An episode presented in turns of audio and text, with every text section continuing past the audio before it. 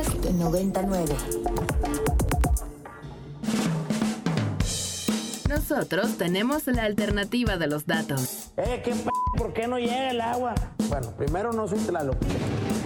Y los otros datos. Mira, Alito, yo no mato cucarachas. Los datos que necesitas para entender nuestro país. Y lo que te quiero usted preguntar es si para la campaña actuamos con ellos. A ver. Sí. Un gobierno sin corrupción no sirve para nada. Pero esto no es estados de ánimo. Pues esto no es el fútbol. Y al mundo. For LGBTQ2+. What a stupid son of a bitch. Bienvenidos a Tengo Otros Datos de Ibero 90.9. Está horrible. Fue el domingo que les decía que despertamos con la noticia de que 6 jóvenes que viajaban en una camioneta fueron, les dispararon elementos del ejército, 5 murieron, una persona sigue lesionada y además fuimos testigos de estos videos difundidos en redes sociales en donde los vecinos se percataban que la camioneta iba a ser, pues no sé si confiscada o llevada, levantada por miembros de la Sedena, y fueron los vecinos quienes se impusieron ante estos miembros armados para evitar que se llevaran o ocultaran la evidencia de lo ocurrido. Ya cuando la propia ciudadanía se impone ante elementos armados, sin importar que, cuando se tiene esta valentía, es sin duda ya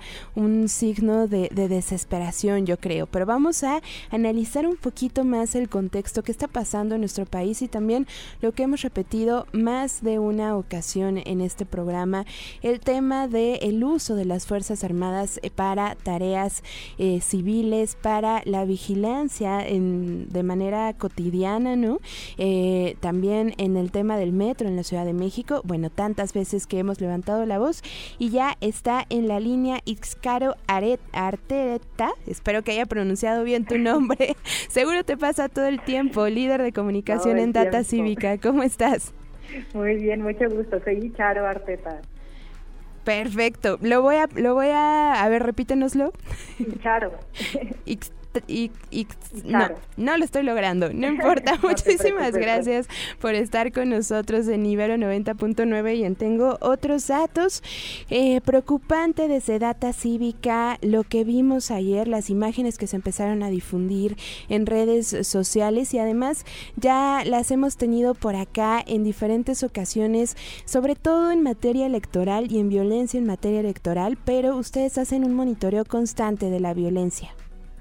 Así es, bueno, en ese caso de monitoreo electoral es el que tenemos un reporte cada mes, y bueno, en general nosotras pues hemos estado muy pendiente de lo que se empezó a difundir ayer, y sobre todo nos preocupa no solo lo de los videos, ¿no?, sino el hecho de lo que se dijo que pasó, y que además una vez más vemos que desde la sociedad civil es desde donde pues se monitorea y se contrasta lo que es el discurso oficial, ¿no? Porque en este caso pues es el Comité de Derechos Humanos de Nuevo Laredo el que empieza a decir que pues las familias están denunciando que lo que pasó en la madrugada pues fue una masacre, ¿no? No fue un enfrentamiento como muchas veces se habla, como algunos están diciendo, pero la verdad es que también hasta este punto de parte de las autoridades no hay una versión oficial y clara de por qué fue que los militares dispararon a esa camioneta donde iban 6 jóvenes y donde 5 terminaron muertos y uno grave, ¿no? Uh-huh.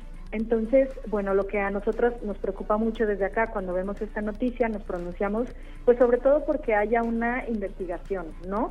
En este momento no está claro, y lo que se pide pues es que desde la Comisión de Derechos Humanos, la Fiscalía, el propio Ejército, investiguen bien qué fue lo que pasó. Y lo que también sentimos es que pues es un ejemplo más de cómo la estrategia de militarización en todo el país solamente ha incrementado pues los niveles de violencia, ¿no? No es una estrategia de paz, no es algo que esté pacificando el país, que es lo que nos dicen en el discurso, pero en los hechos pues cada cierto tiempo vemos estos actos, ¿no? Y lo que dices, por ahí veía el comunicado del Comité de Derechos Humanos ayer y me puse a ver los comentarios un poquito para ver el sentir, ¿no?, de la ciudadanía, y me reflexionaba un poquito, y seguro me puedes ayudar.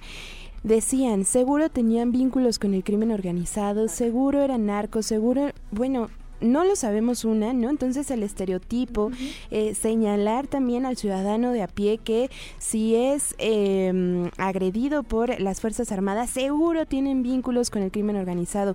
Y si sí, igual es grave, pues.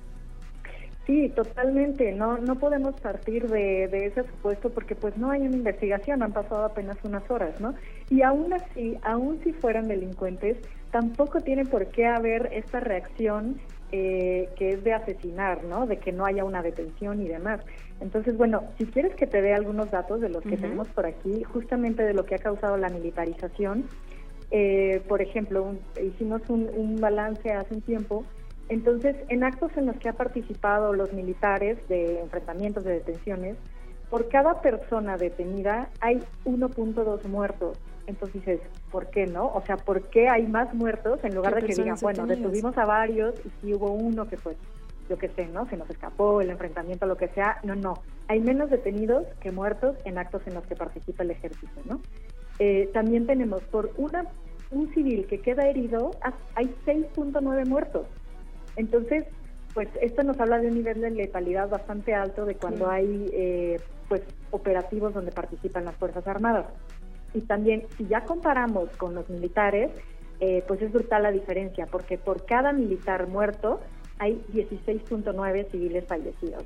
Entonces, ¿cómo es que hay estos enfrentamientos tan desproporcionados? Como lo que vemos ayer, ¿no? Hay, uh-huh, 5 jóvenes muertos y militares, pues, que sepamos, no hay ni siquiera un herido. Entonces, ¿por qué esta desproporción en el actuar de las Fuerzas Armadas? Claro, no hubo ningún tipo de defensa ni ningún tipo de enfrentamiento entre estos jóvenes.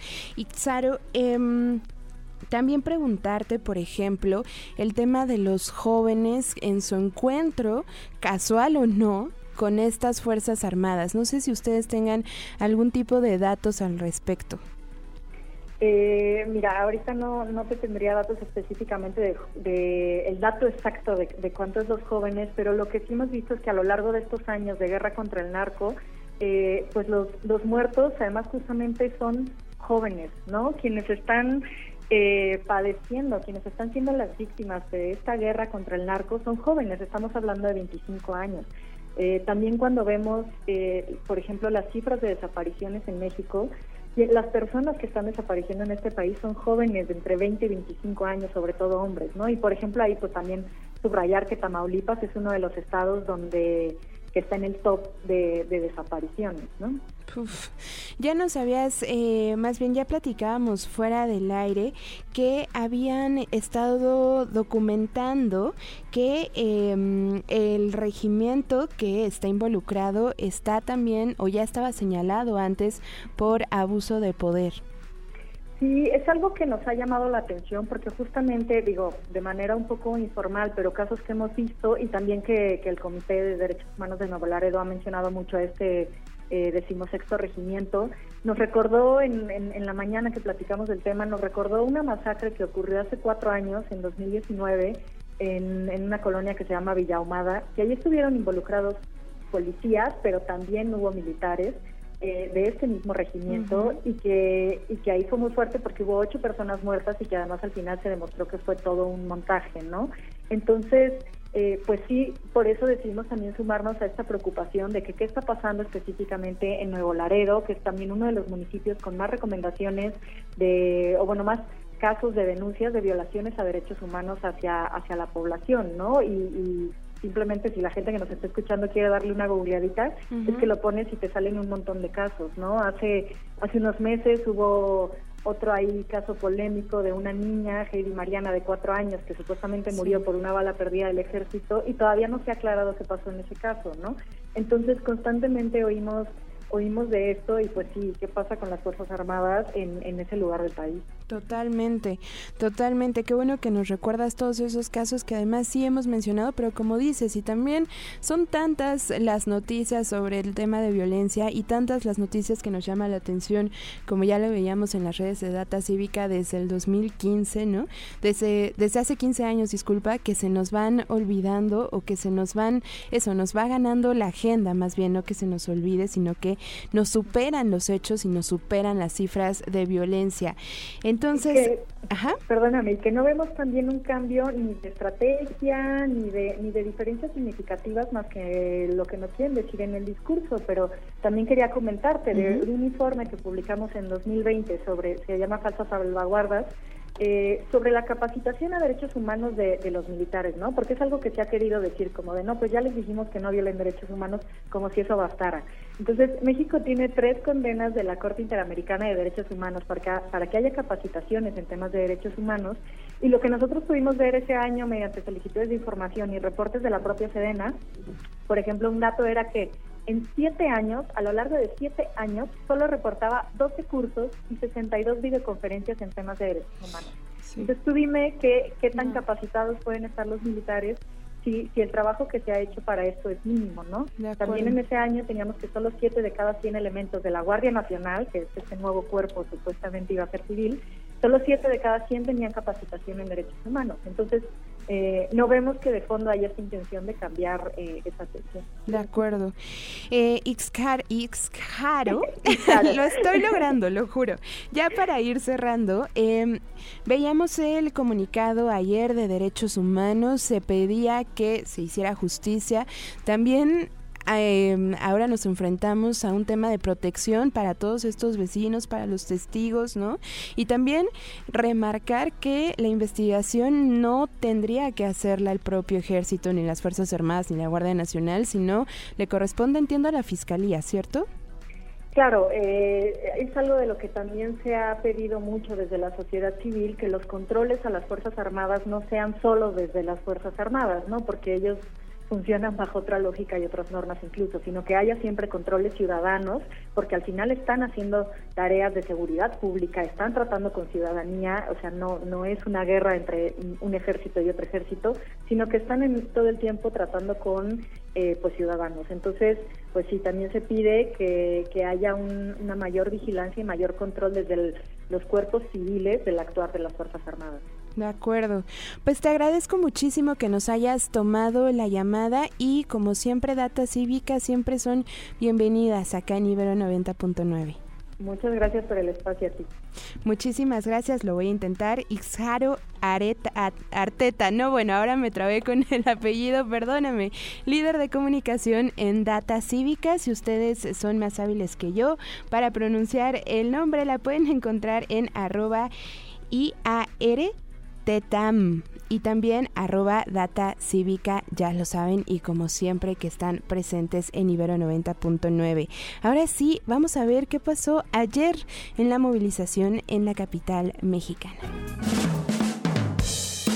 La alternativa de los datos. ¿Por qué no llega el agua? Bueno, primero no soy tlaloc. Y los otros datos. Mira, Lito, yo no mato cucarachas. Los datos que necesitas para entender nuestro país. Y lo que te quiero usted preguntar es si para la campaña actuamos con ellos. A ver. Sí. Un gobierno sin corrupción no sirve para nada. Pero esto no es estados de ánimo. Pues esto no es el fútbol. Y al mundo. For LGBTQ2+. What a stupid son of a... ¿Escuchaste? Tengo otros datos de Ibero 90.9. ¡Ah, mi cacahuate! Para más contenidos como este, descarga nuestra aplicación disponible para Android y iOS o visita ibero909.fm.